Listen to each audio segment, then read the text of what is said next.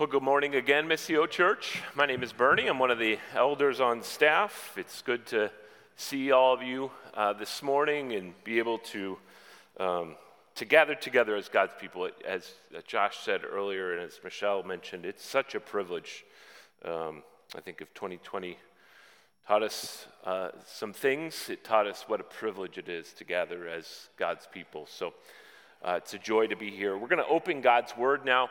We're beginning a new series this morning, working through uh, the first letter of John. So if you have your Bibles, open with me to uh, 1 John. We're going to be um, spending some time uh, thinking through uh, the message of 1 John, and essentially it's this John wants to um, instill confidence in his lis- listeners. He's uh, going to work through um, our, our life, our, our belief in who Jesus is, uh, our life in terms of how we respond to God and, and His law, in, in terms of obedience. Uh, our life in terms of how we respond to brothers and sisters around us in love. And there's these um, so called tests of assurance uh, th- that we can know we are abiding in Christ. And, and his letter is not meant to uh, throw us off kilter or to make us doubt, but to give us confidence in um, our life in Christ. And so we're going to be looking uh, probably for the next couple months at um, 1 John. So this morning we're looking at 1 John uh, chapter 1, verses 1 through 4. 1 John 1. This is God's word that which was from the beginning, which we have heard, which we have seen with our eyes, which we looked upon and have touched with our hands, concerning the word of life. The life was made manifest, and we have seen it, and testified to it, and proclaimed to you the eternal life, which was with the Father, and was made manifest to us. That which we have seen and heard, we proclaim also to you, so that you too may have fellowship with us. And indeed, our fellowship is with the Father and with his Son, Jesus Christ. And we are writing these things so that our joy may be complete. Would you just again bow your heads with me? Father, we come to you in the name of Jesus, your Son, and we ask now that uh, by the power of your Spirit, as we look at your word, you would speak to us, that you would clearly show us Jesus, that you would, um, that you would create, uh, give us eyes to see, give us ears to hear, create awe in us. May we uh, surrender our lives in trust to your Son we can't do that of our own power. We are, um, we are blind. We are pitiable. We are weak. We are proud creatures. So we ask that you would work in us for your glory.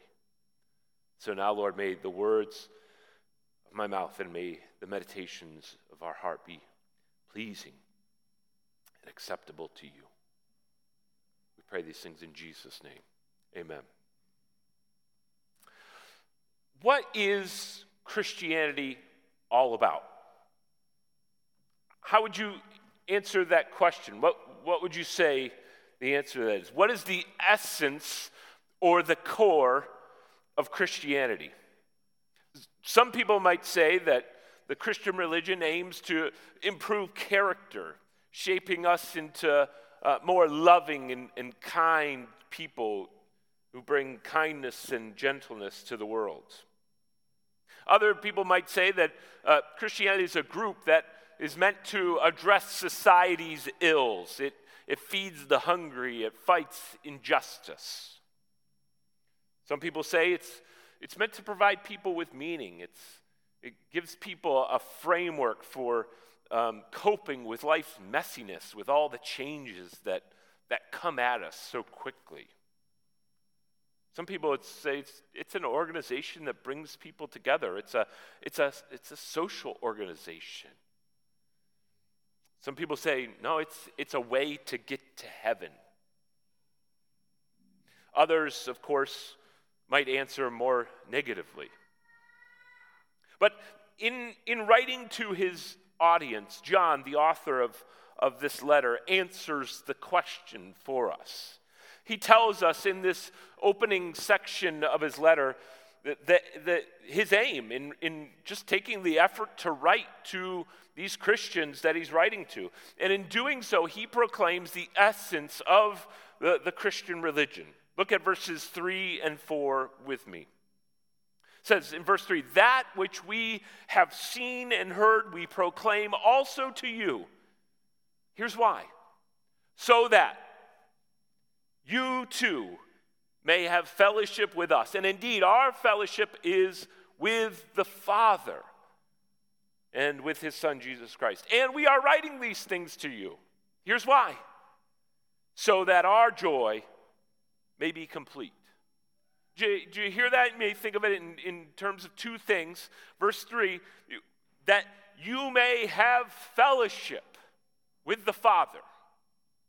And verse 4 so that our joy may be complete.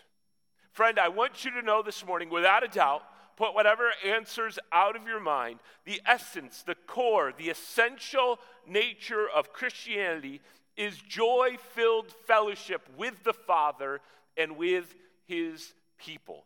That's why we gather in this place. That's what we gather to hear about and to celebrate. It's not uh, necessarily a movement of cultural transformation by which the, the ills of society are remedied. The, the church can certainly affect, and it has throughout history, affected society in many wonderful ways. There's no denying that. But that is not its essence. It's not a, a, moral fitness program 30, 60, 90 days to a, a kinder, gentler, more humble you. The church, by the work of the Spirit, certainly aids us in walking in, in gentleness, in humility, and love, and being righteous. But that's not the essence of Christianity. The essence of Christianity is joy filled fellowship with the Father and with his people. And I, I think it's odd, isn't it, that, that John doesn't talk about salvation in this passage, but of fellowship. That might strike some of our ears as, as strange because we so often think of Christianity in terms of salvation. We think, in ter- we think of what God has done in terms of deliverance and in rescue from our sin and from our guilt. We, we frequently talk about what God has done in legal terms, that God has um, pardoned guilty sinners, that He's declared, um, he's declared us guiltly, uh, guiltless, not guilty, in Jesus. And those are wonderful and true and necessary messages the Bible presents to us. But let us not neglect what that salvation actually secures for us. We've been redeemed and rescued for something. We've been declared guiltless to restore something that's been ruined and shattered and destroyed. And friend, that is, that is fellowship and relationship. Humans were created for fellowship, for relationship, for intimacy with God and with others. Adam and Eve, when they were in the garden, they had intimate uh, companionship and relationship and fellowship with their Creator. Talks about God walking with them in the garden. But our first parents sinned. And as we're told, they fell from their communion with God. They were barred from the garden so that they could no longer walk with God. They fell from that communion, from that fellowship with their Creator. And as a result of rebellion against God, Adam and Eve that had that, that uninterrupted communion destroyed. They were barred from his presence. Sin is an obstacle and a barrier to that. Hostility replaces friendship, enmity, and alienation replaces communion and relationship. And the same is true of you and me, friend. And once this vertical relationship goes wrong, once our, our relationship and our communion with God is, is ruined, the way we relate to the people around us becomes distorted and ugly. And we see that early on with Adam and Eve. Adam and Eve sin and they're barred from God's presence. And then immediately we see hatred and we see murder enter the story. It's no different with us, friend. As we are separated from our Creator, there is nothing but hostility towards one another. There's hostility between husband and wife. There's hostility between Republican and Democrat. There's hostility between black and white. There's hostility between governments and nations. And John is writing to us to these Christians because he wants to assure us that we can have this communion, this fellowship, this, this intimacy with God and with each other. He says, I am writing so that you may have fellowship with us. And indeed, our fellowship is with the Father. That can be ours, friend. That's what we were created for. This, this fellowship, this intimacy, this communion with God, is what brings true joy in this life. There's an old, old teacher of the church in the fourth and fifth century named Augustine. And he, he said this he said, he was addressing God. He said, Thou hast made us for thyself, O Lord, and our heart is restless until it finds rest in you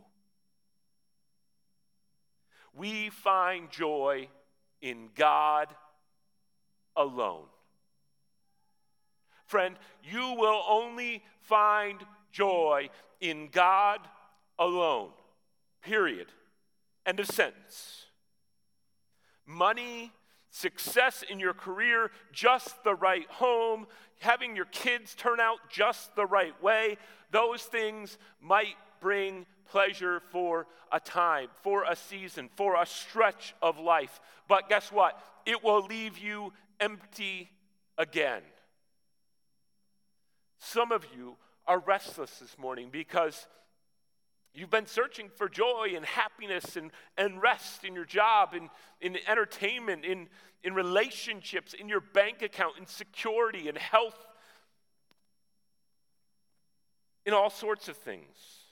And again, in many ways, 2020 has been so helpful because it, it's exposed the, the frailty and the fleeting pleasures that are involved in all that this world has to offer.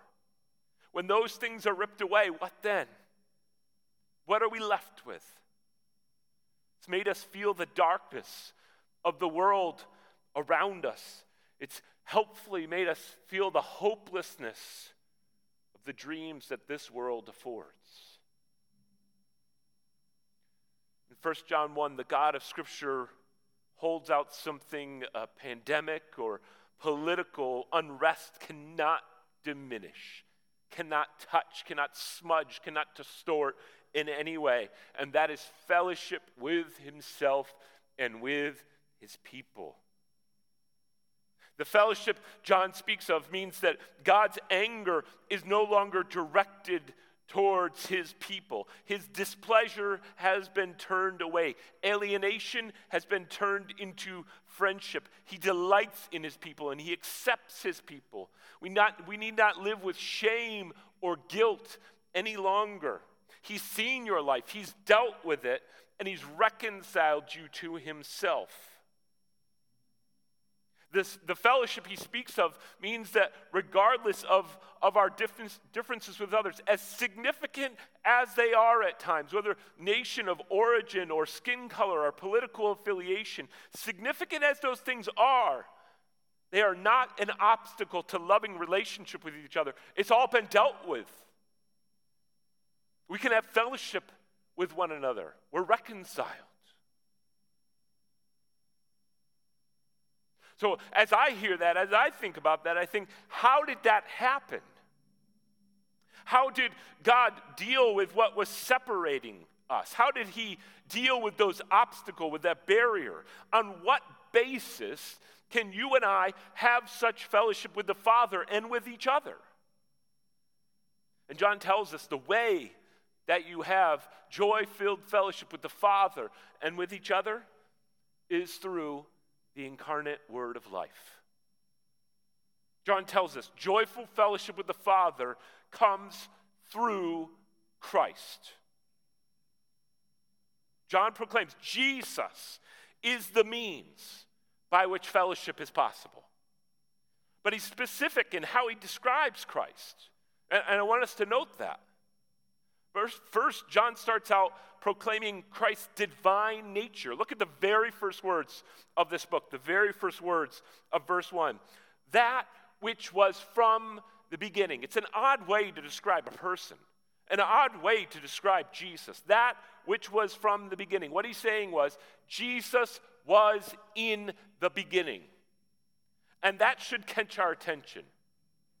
It's the same wording that, that Josh read earlier, that this author, John, uses in the opening of his gospel when he's telling the, the, the earthly story of the life and ministry of Jesus.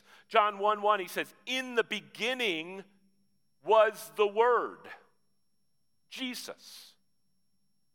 And so here again, he starts out the same way that which was from the beginning. John 1 1 says, In the beginning was the Word, and the Word was with God. Jesus was with God, and Jesus was God. And here in verse 2, our epistle says, He was with the Father.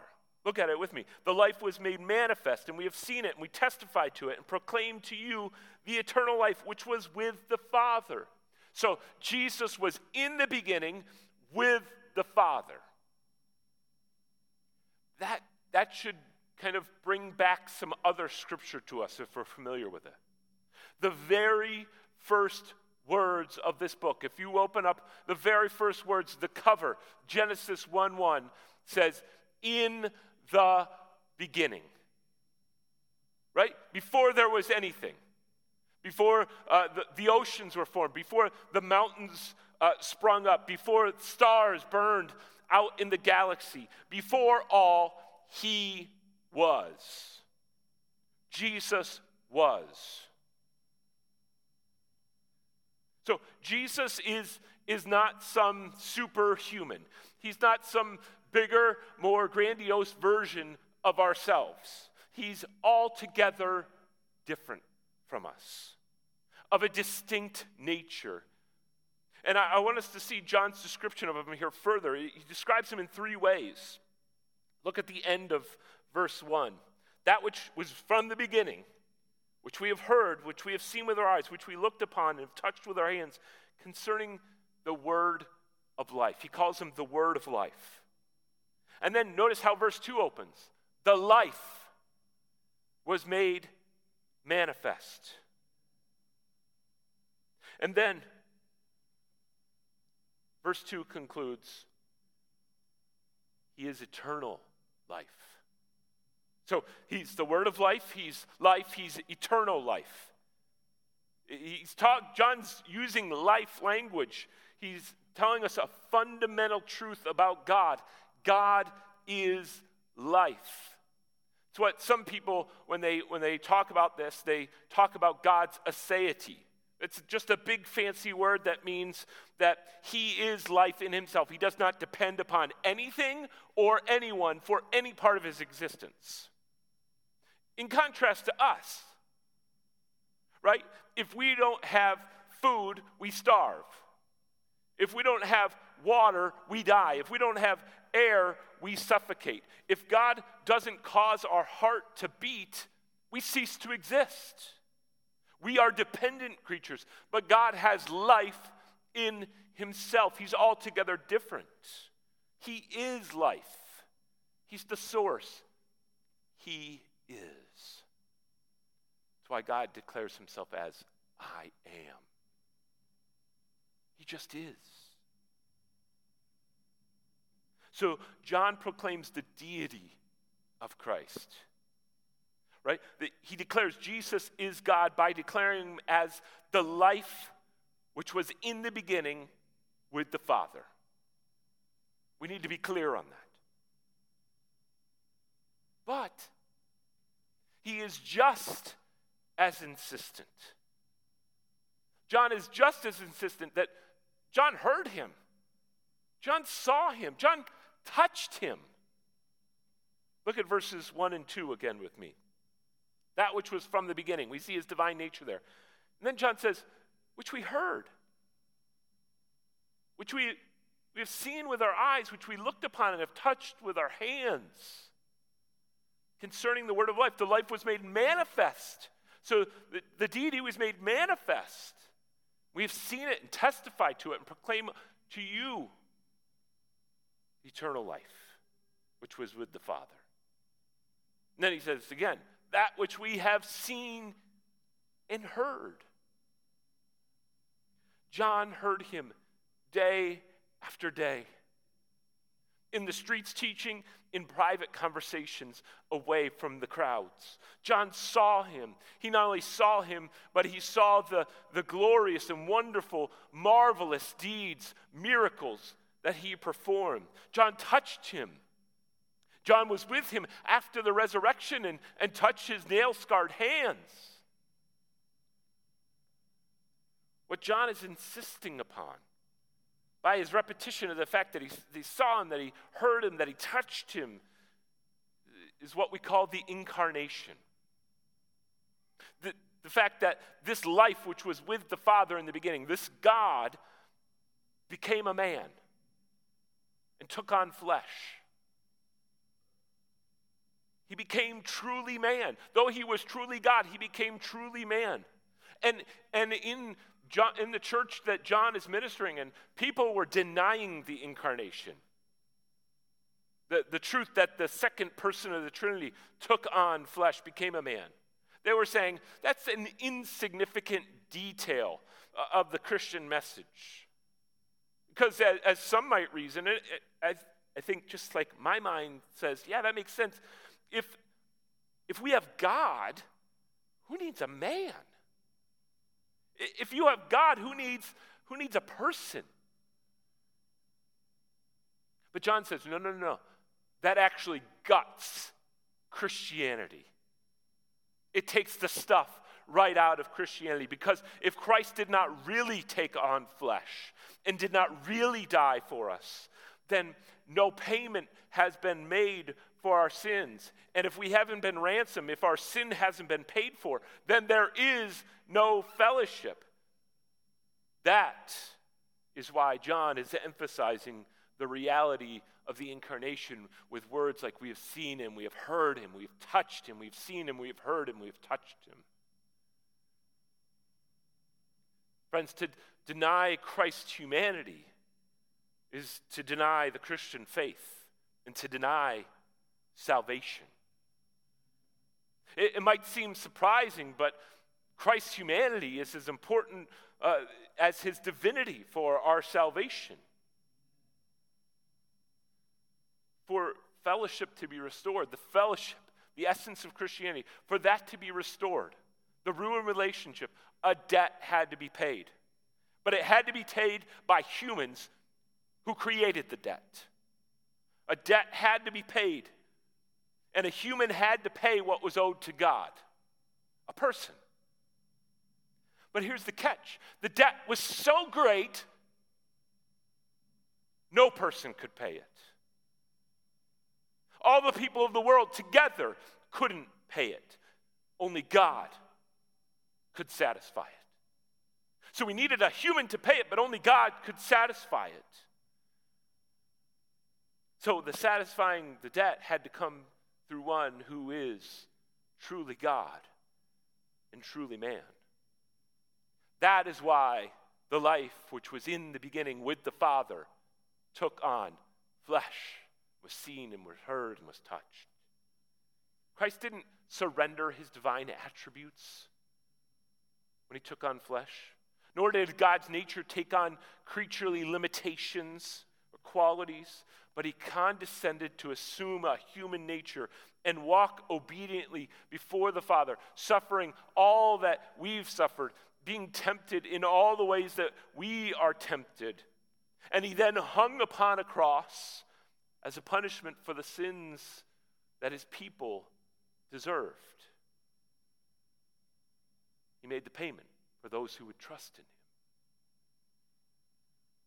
Don't mistake Jesus for something else other than what he's revealed himself to be. He is truly God, he is life itself.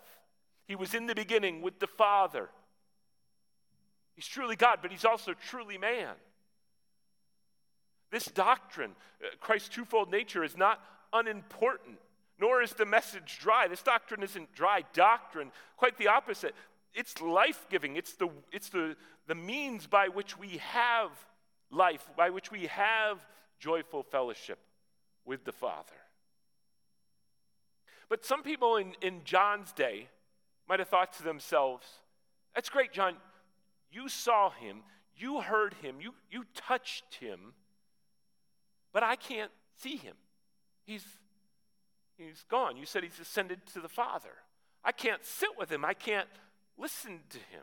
And, and, we might think, how can I have fellowship with this one if, if we can't hear the intonation of his voice, if we can't see his physical frame, if we can't uh, go up and, and put our hand on his shoulder? How is this fellowship possible for you and me? Look at verse 2. It says, The life was made manifest. We, John, and the, the other apostles, have seen it and testify to it and proclaim to you eternal life. We proclaim it to you. And then in verse 3, that which we have seen and heard, we proclaim also to you. We proclaim it to you. Friend, the way that we have joy filled fellowship with the Father and with His people is by means of the Scriptures. The Scriptures are the apostolic, the authoritative witness to Jesus. We don't get to create the Jesus in whom we will trust. You don't get to imagine a Jesus with whom you're just really comfortable and you really like. We don't get to say, I really like uh, merciful Jesus. I really like social revolutionary Jesus. I really like Jesus who, who didn't condemn sinners. No, we embrace the Jesus that was, and the Jesus that was truthfully and faithfully proclaimed by his appointed messengers, the apostles, passed down to us in his word, the Bible, regardless of how that Jesus makes you feel. That early church leader, Augustine, says if you believe what you like in the gospel and reject what you don't like, it's not the gospel you believe, but yourself. We encounter Jesus in his word. Michelle St. James talked about this when she was doing the announcements. Just thought, that's she's she's preaching my message. When we read the scriptures, we are encountering its author. This isn't a, a dead word. We come face to face with Jesus in his word. When we read the word, he speaks to us, gives us life, and changes us by his spirit. That's why we that's why we're spending this time looking at these words of Scripture this morning. That's why we do that every week. That's why we encourage you as families, as households, as groups to, to open the Scriptures, to read them and study them and meditate on them. Join us in our reading plan this year. The Spirit uses His Word to point us to Him so that we may have fellowship with Him, joy filled fellowship, that which is essential, that which is the essence of our faith. So, even though we haven't touched his nail scarred hands, even though we haven't heard what his voice sounds like, is it higher, is it lower? Even though we haven't seen his physical frame, We encounter him through the apostolic authoritative witness of Scripture. Just like he's right here with us because he is. That which John has seen and heard, he proclaims to us, to you, so that you can have fellowship with the Father and with everybody else in this room. We can have confidence that we have fellowship with the Father if we look in faith to the incarnate Word revealed in Scripture. Here's, a friend, here's the deal, friend. Our, our experiences throughout the week, they might discourage us. Our emotions, they're going to mess with us. They might mislead us. But if we look in faith to Jesus, truly God and truly man, if we look to the Jesus revealed in scriptures, we can have absolute confidence of having been reconciled to God the Father. And we can walk in joy and assurance. John is telling us that more than anything else, Christ is the source of our confidence. More than, uh, more than your obedience, more than your, your level of faith, more than your, your level of love, Christ is our source of confidence. Look to Him. Take up the scriptures and trust in the one revealed. Friend, lots of things in, in the coming week, weeks, months are going to vie for our attention here in 2021. Things that are necessary, things that are, are absolutely good gifts. But one thing stands out. One thing is absolutely essential fellowship with God and with his people, relationship, intimate communion with God. And that only comes from Christ, who is truly God and truly man, who has paid the ransom so that we might have that relationship restored, so that the, uh, as that enmity is put away. Look to Jesus, trust in Him, fixate on Him, and find joy in that relationship this morning. Would you bow your heads and pray with me?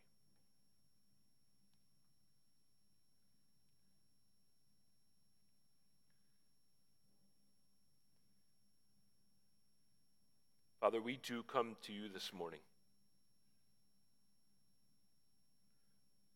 only on the basis of your Son, Jesus Christ.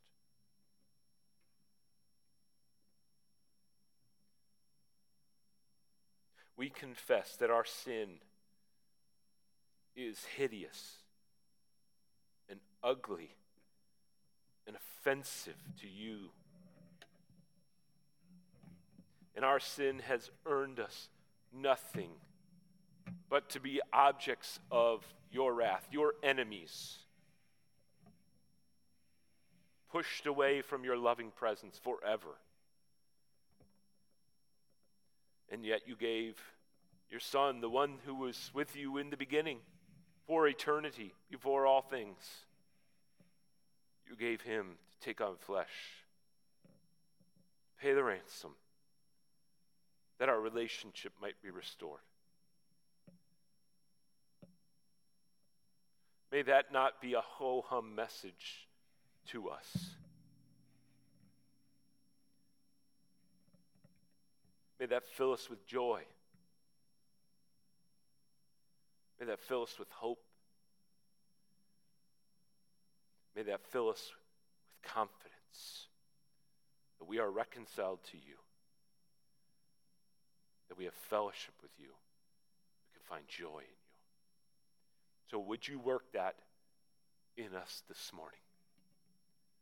I pray for people here who have yet to trust in your Son Christ. I pray that your Spirit would awaken them, give them life, that you would fill us all greater desire for you. Pray these things in Christ's name. Amen.